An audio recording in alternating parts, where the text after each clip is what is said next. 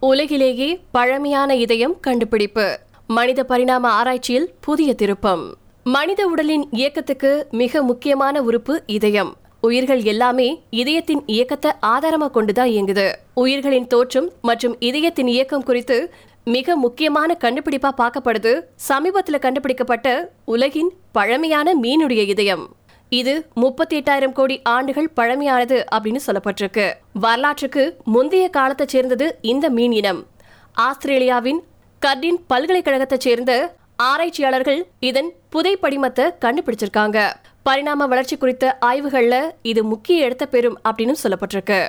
பேராசிரியர் கேட் ட்ரினாச்சிஸ்டிக் அப்படிங்கிறவரு இந்த ஆராய்ச்சி குழுவுக்கு தலைமை தாங்கியிருக்காரு. பேராசிரியர் ஜான் லாங் அவரோட இணைஞ்சு செயல்பட்டிருக்காரு. இந்த மீனுக்கு கோகோ அப்படிங்கறதான் பேரா இருந்திருக்கு.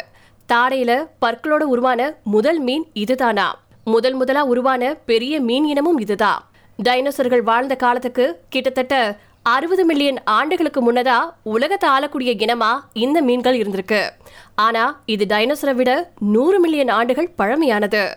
முதல் வேட்டையாடும் இனமாகவும் இருக்கக்கூடிய இந்த மீனின் இதயமானது மிகவும் சிக்கலாக மனித இதயத்தை ஒத்ததா இருக்கு இதனால பரிணாமத்தின் மீனின் துடுப்புகளே மனித கைகளாக மாறியிருக்கும் அப்படிங்கிற சந்தேகம் எழுந்திருக்கு. இந்த மீன் இதயத்தின் படிமம் மிகவும் பாதுகாப்பா வைக்கப்பட்டிருக்கு. முதுகெலும்பு இருக்கக்கூடிய உயிர்களின் இதயம் எப்படி பரிணாமம் அடைஞ்சிருக்கு அப்படிங்கறத கண்டறிய இது உதவியா இருக்கும் அப்படின்னு சொல்லப்பட்டிருக்கு.